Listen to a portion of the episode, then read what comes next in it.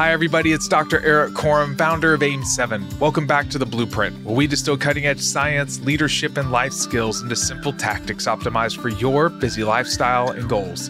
My guest today is executive coach, seasoned entrepreneur, and longtime friend Andy Ellwood. When I started AIM7, Andy was my first call. He's that kind of guy. Something I love about Andy is his unique ability for making people feel special and valued. He knows how to build authentic, not manipulative relationships. So I brought him on today to discuss how he does this. You see, Andy believes that adopting a learning mindset allows you to see the unique talents in everyone you meet. He shares tactics for reframing interactions when things go awry, initiating small acts of kindness, and prioritizing meaningful face to face conversations over digital interactions. This amazing discussion will enrich your relationships and make you more influential.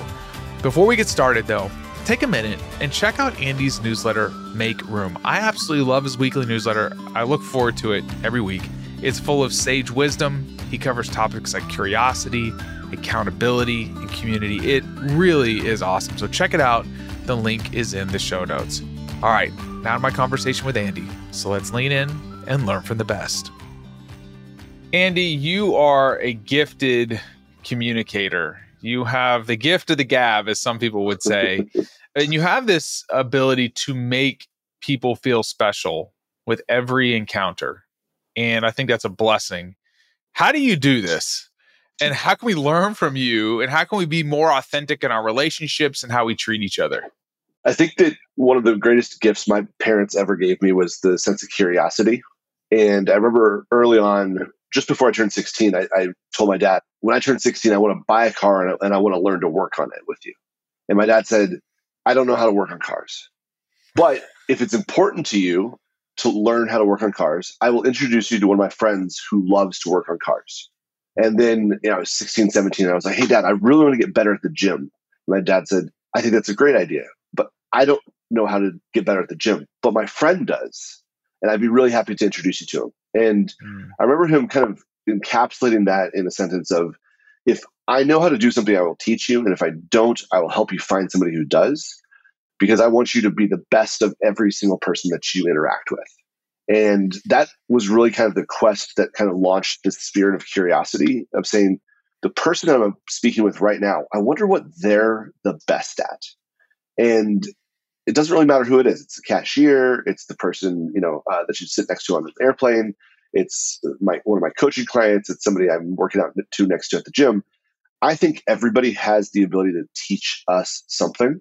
And if you take kind of that like lifetime learner perspective and think I'm a student, every single person has something that they could teach me, it gives you a lot of really amazing interactions. So it's really thinking about every time you engage somebody, having a deliberate thought process of what can I learn, being open to learning, being open to who they are, instead of thinking about what's the next thing I can say. Yeah. If I approach every situation with a disposition of curiosity, then I open myself up to more authentic communication. Yeah. And, and I think that just understanding the truth that it doesn't matter what we know that we have in common, we got to the thing we have in common differently even if you you and I both went to Texas A&M University, but we got there in very different ways, right? Our experience at Texas A&M was very different, even though we lived in the same house at one point. Right? The way we chose to interact with the opportunities in front of us were different, and just because you have something in common with somebody, whether it's the state you live in, who you voted for, what school you went to, the job you have, the beliefs you hold, there's so many other things that are actually different about that. And just the one thing that you guys have in common isn't always enough to fully develop a relationship. It might be how it starts, but it's not definitely not how it finishes. There's so much more mm-hmm. complexity to all of us. And you know, if you think about the fact that there's eight billion people on the planet that all have a different story to tell, it's one of the most entertaining and exciting things you could possibly possibly hold as a thought. Yeah, I've thought about this recently. Like when you meet somebody, everybody experiences the world from their point of view, mm-hmm. and they're the center of their own universe. Now, I'm not saying that, that I'm not talking about being selfish. I'm literally just saying that they're inside their body and everything that happens in the world is impacting them, whether yeah. it's through sight or sound or touch, feel, whatever. And we often interact with people from the vantage point that this is my interaction with the world instead of flipping the scenario. And I think that changes things. Yeah. I think it it makes you more compassionate. It makes mm-hmm. you be more empathetic with maybe why somebody thinks the way that they think, and yeah. just to cut people some slack. Hundred percent. Well, and, and I think and, and just that awareness is a great place to start. But then I think the second piece is to try and understand their expectations or their incentives in a given scenario because people do what they're incentivized to do. And if you're in a situation where somebody's not doing what you think it would make sense for them to do, it's possible you don't understand their incentives. You don't understand their expectations because they might have thought that they were showing up for something completely different than what you thought you were showing up for. Mm-hmm. And when you start to just take a slight step back, it doesn't even have to be a, a verbal or a physical step back, but just a mental step back to say, this isn't going how I thought it was going to go what do I not understand about the situation as opposed to why don't they understand about me? And if you can just have the cognitive space to hold for them to say, okay, they're obviously maybe going through something, they were given a different set of instructions, whatever it might be, there's a little bit more patience that you can have. And sometimes that's all it takes is just that slight reframe, a little bit more grace and a little bit more space for them to actually share why they're behaving the way that they are. But you don't have to make a big deal about it. You don't have to be like, whoa, hold on, hold on. You and I are obviously not connected here, right? we, we can do that in much more subtle ways. And I think that that's something that, to your point, I think about that a lot because you know, I live in New York City, right? In New York City, you have to interact with people every single day. You don't have a choice. And it's not people that you know, right? It's people that are just right. walking down the street. And if they're walking too slow or they're walking too fast or they're walking with a lot of bags or they're not paying attention because they're on their phone, those are all interactions that could be stressful. But that might just be they got off a 12 hour shift and you don't know. Like there's so many things that you mm-hmm. just don't know about the person that you're about to spend a momentary interaction with that having that sense of curiosity gives you the ability to show up in a, in a way that hopefully is beneficial to both people. Real quick, friends, if you can think about how you found this podcast, somebody probably shared it with you via text or a post on social media, and the only way this grows is through word of mouth. And I don't run paid ads, I don't do sponsorships. My only ask of you is that you pay it forward. So, however you found the podcast, please do the same thing. If it was a review, a post, whatever it was, just do the same thing. And I'm confident it will have a positive impact on somebody else's life.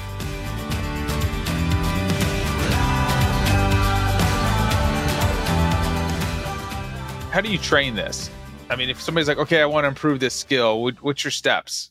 Yeah, on average, everybody's has a certain number of of interactions every single day, right? Whether it's on the screens, whether it's in person, whether it's uh, a single serving friend that you just happen to bump into at the grocery store, whatever it might be.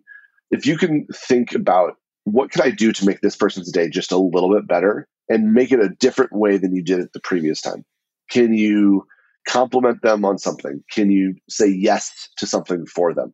Something as simple as just be like, I see you. I'm just walking past the street, like the head nod. It's incredible how much that just opens up the possibility for there to be a better interaction. And they may not take the bait at all. Most of the times they probably won't. But being okay with being the one who initiated the kind gesture or being the one who made sure to say thank you or please or hold a door for somebody or make sure to when you know somebody's serving you at a restaurant or they're getting your coffee for you literally look them in the eye and say have a great day. It surprises people and it, it makes me sad that it surprises people but it really does. And i think that that's something that is the downfall of having these tiny microcomputers in our pockets is like we know other people like we know how to interact there and a lot of times people are not able to interact the way that, that we would hope that they would face to face when we're not on the screen social media has actually made us less social. And the solution for that is put your phone down, get a little uncomfortable, start talking yep. to people. There was a paper that just came out by the University of Kansas that showed that just one meaningful conversation per day significantly lower stress and boost your happiness and your mood. And the kicker, digital interactions do not count. Uh, social media can be helpful. Let's be honest. Like I've met yeah, so many 100%. wonderful people on different platforms but then you have to take it to another level and actually engage with that person. Now, we can't do everything physically. I couldn't fly to New York for this. Maybe one day I could do all my podcasts in person, but here we are looking at each other and we're having a genuine conversation. It seems to me that this is something you've trained and honed over the years. When did you realize that this was a, a gift that you had? I started playing this game in my head as early as junior high, I think. My junior high and, and high school years were spent building a lawn mowing business in, in North Dallas. And so I was the 12 year old kid going out with flyers, you know, that I, I printed up and went to Kinko's and made copies with my dad. And, you know, reliable lawn care, Plano, Texas, $20, you know, and I would mow your lawn once a week. And a lot of the skills that I developed during that time was actually learning how to talk to adults, learning how to ask them for things, learning how to make an ask, which I later learned was called sales. It wasn't at the time, you know, again, my dad was not a salesperson, right? My dad was not an entrepreneur. My parents were not entrepreneurs, but they encouraged me to keep trying. And I kind of was like, okay, this worked and this didn't. And there was a lot of A B testing, is what I would now call it. But it was like, well, th- those people didn't respond to that. I'm going to see if I say if I say something different and just being somebody that other people wanted to be around allowed me to probably have more success than than others. I kind of had the neighborhood on lock. Uh, you know, by the time my senior year of high school rolled around, you know, I, I, my brothers and his friends worked for me. I was able to get out, get my flyers out before the other kids in the neighborhood. I kind of ran the town, as they would say, and and it was fun. But I think that that was a piece of that puzzle. And then when I got to A and M, a much larger school than the small homeschool that I had graduated from, having to figure out on the fly and pretty quickly what were the things that would allow me to not only just fit in, but actually be able to, to add value in situations. Were from those early experiments that really kind of opened up doors for me in my sales career and eventually in my startup career. Thanks again for joining me on the Blueprint Podcast. And if you love today's episode with Andy, please leave a comment and review and share the podcast with a friend who you think could benefit. Thanks again for listening, and I'll catch you on the next episode.